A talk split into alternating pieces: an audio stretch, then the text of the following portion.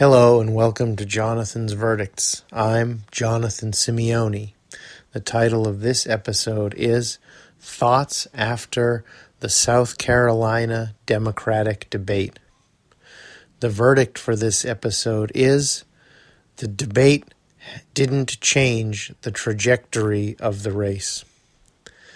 As always, I don't edit these podcasts and I don't have a script. They are just a chance for me to talk about what's on my mind. Before discussing the debate, I want to discuss an issue that has come up in the campaign in recent days that is being grotesquely, inaccurately reported and needs to be discussed. Uh, and as a reminder, I'm not a person with any special contacts. I'm just an avid uh, political buff, interested tremendously in the race, in the future of our world. And I just did this research in a few minutes, sitting in my room before I report recorded this podcast. I have a day job. Uh, this blog and podcast is just a hobby of mine. I say all that to point out how easy telling the truth about this issue would be if the media was interested in doing so. And the fact that it can't tell the truth really does, unfortunately, provide more evidence to the media's bias. The issue I'm talking about is the story that uh, Bernie Sanders supposedly was ready to primary Barack Obama in 2012. This idea originated in an article published on the uh, in on the Atlantic website on February 19th of 2020. And the title is just horrifyingly misleading when you dig into the facts uh, because it says uh, Sanders' hidden plot to primary Obama. And I'm paraphrasing, but, but that's the idea. Uh, you can go online and read the story if you want. The important things to take from this is that the idea is that in the summer of 2011, according to the article, Harry Reid uh, had to talk Bernie Sanders out of primarying Barack Obama. The source for this, if you follow the threads of the article, is supposedly that Sanders had a conversation with fellow Vermont Senator Patrick Leahy about this and Leahy then called Obama's campaign manager, Jim Messina, to warn him about this. And Messina went to Reid, and then Reid went to Sanders. Uh, that's that's the way this is laid out. Now, the article doesn't tell us, and this this is really crucial information, uh, that eh, eh, Jim Messina uh, has been attending fundraisers for Joe Biden. His wife, Jim Messina's wife, has publicly endorsed Joe Biden.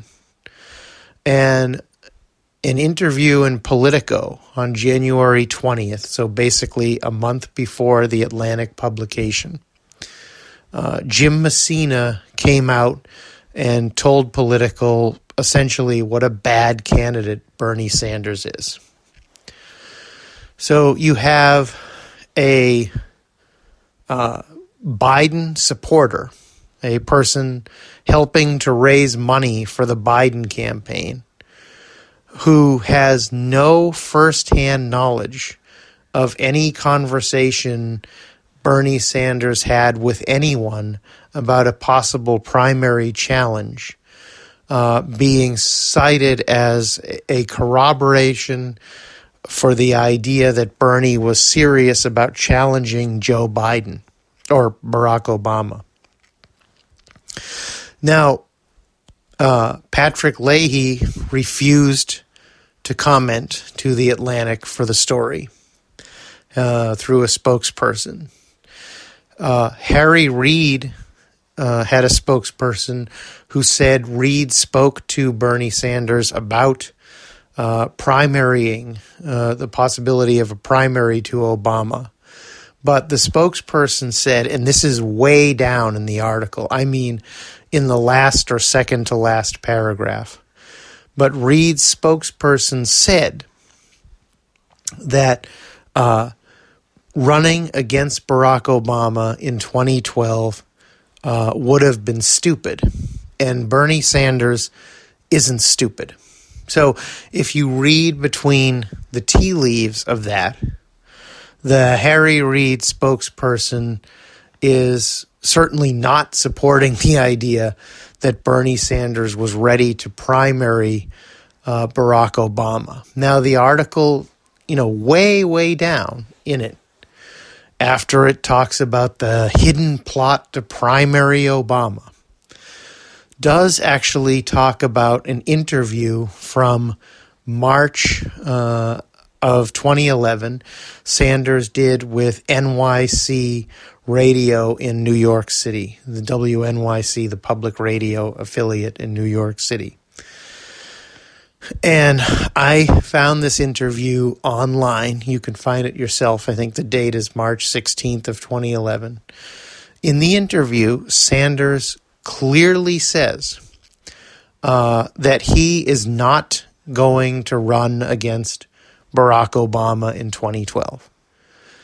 Again, in March of 2011, clearly says, I'm not going to run against Barack Obama.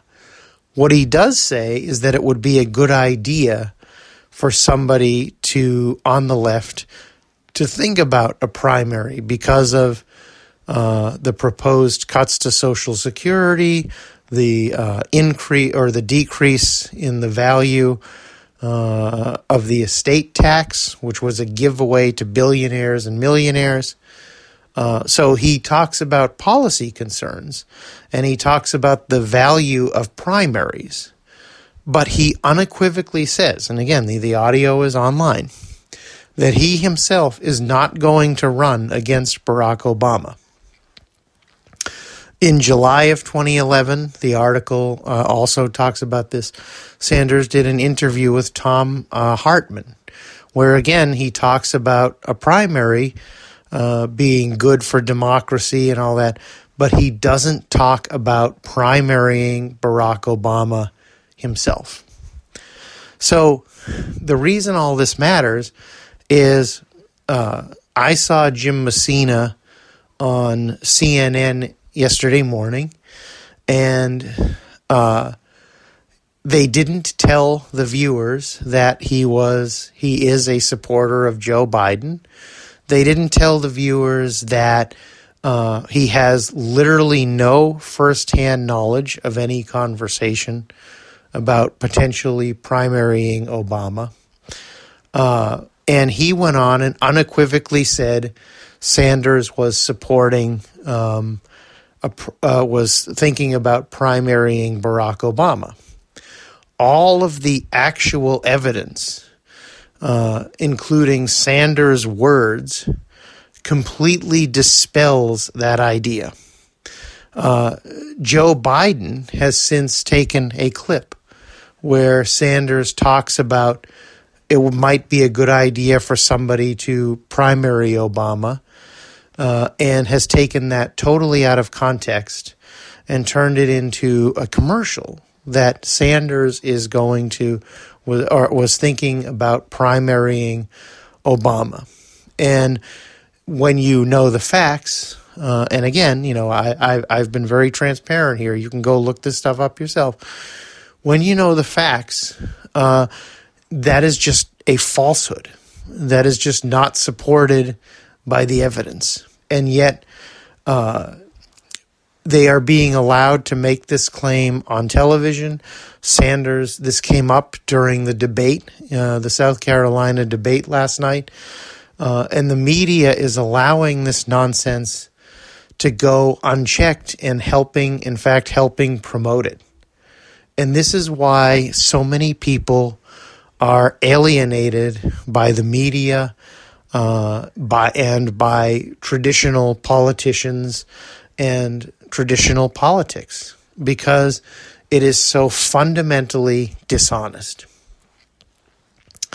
Uh, as for the debate itself, um, as I said, I don't think it changed the trajectory of the race uh, at all. Bloomberg was a little better, but the bar was so low after the Nevada debate. Um, I just don't see it having any real impact uh, in terms of moving him up. His answer about the Israel Israeli Palestinian conflict, where he was talking about communities on different sides of the wall or something, was so sophomoric and just ignorant uh, that you you just can't take that kind of ignorance serious as a presidential candidate. The bar for Biden is so low that people say he had his best debate uh, because he had some energy. Like, really, there are pundits saying that. This was his best performance, essentially, because he was present for the entire thing. I mean, that's, that's pretty scary. Um, uh, I don't know why Klobuchar uh, and Steyer are there. Uh, they just get in the way. Something really has to be done about that. Uh, I think Buttigieg uh, was awful. The way he kept interrupting people, the way he kept talking over time, it just reeked of desperation. Uh, it was not a good look, uh, you know, and he's going to get trounced in South Carolina, and hopefully that will get us out of having to watch him on another debate stage. Uh, Warren was aggressive going after Bloomberg. I thought uh, she scored some points on the filibuster issue. I totally agree with her on that. But I also think in some cases it was a little too, she maybe went a little too far. Um, that it was too much into attacking people. And I, again, I just, I don't think whatever happened last night is going to change the flow of the race. Um, I think things are already baked in, and I just don't know where Warren is going to get a win. Um, as far as Bernie goes, he was under a lot of fire, and personally, I know he's getting a lot of criticism for some of his answers, but I liked them so much that I made another contribution to the campaign which I had no intention of doing. And the reason is very simple. I love the fact that he called Benjamin Netanyahu a racist. I think it's very important that we tell the truth on things like that. I'm very glad that he made a point of highlighting the suffering of the Palestinian people.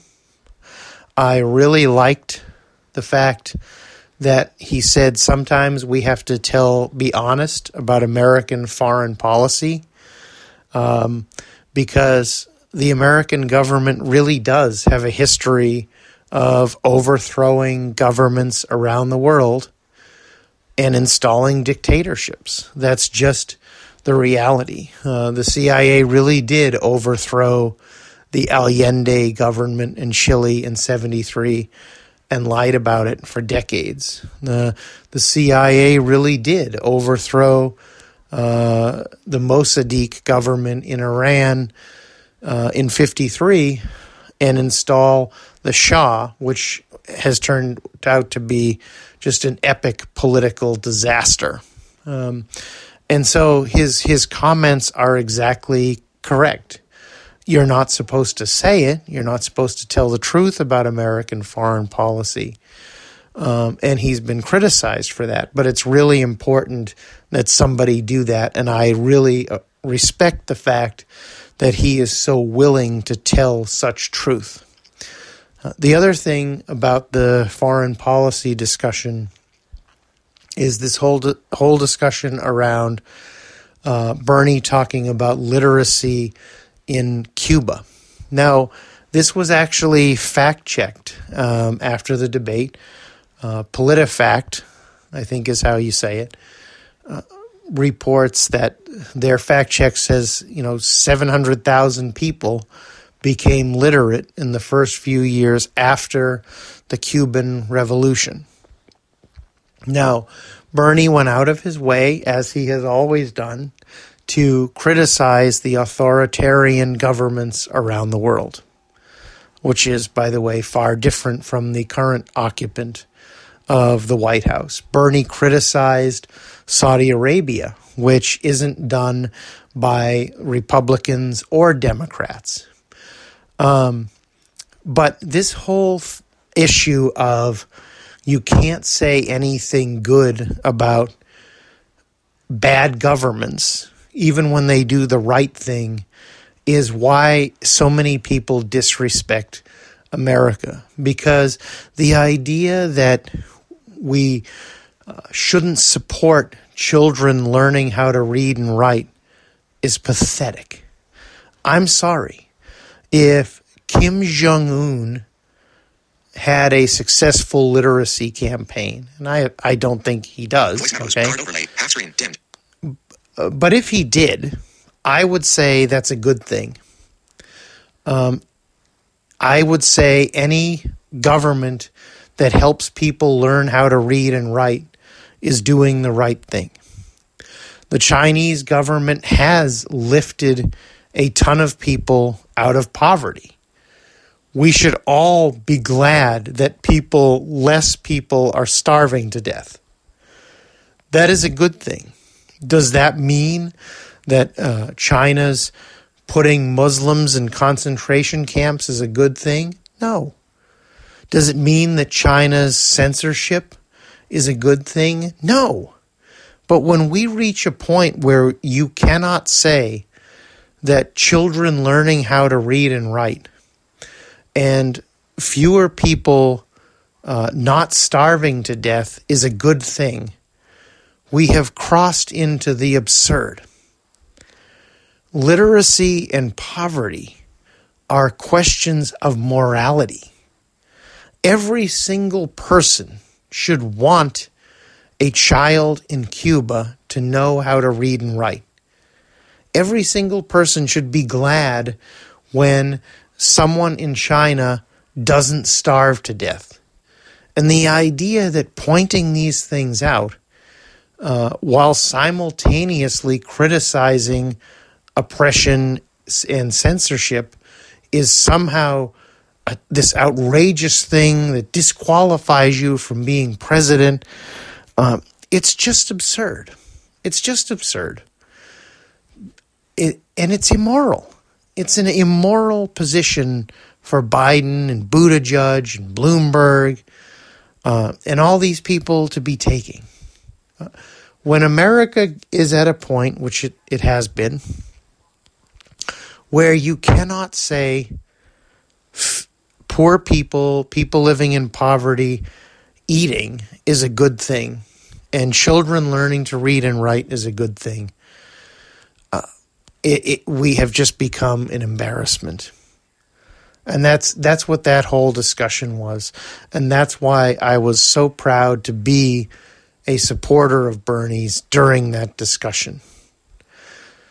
That's what I have for this episode of Jonathan's Verdicts, and I'll be back soon with another episode.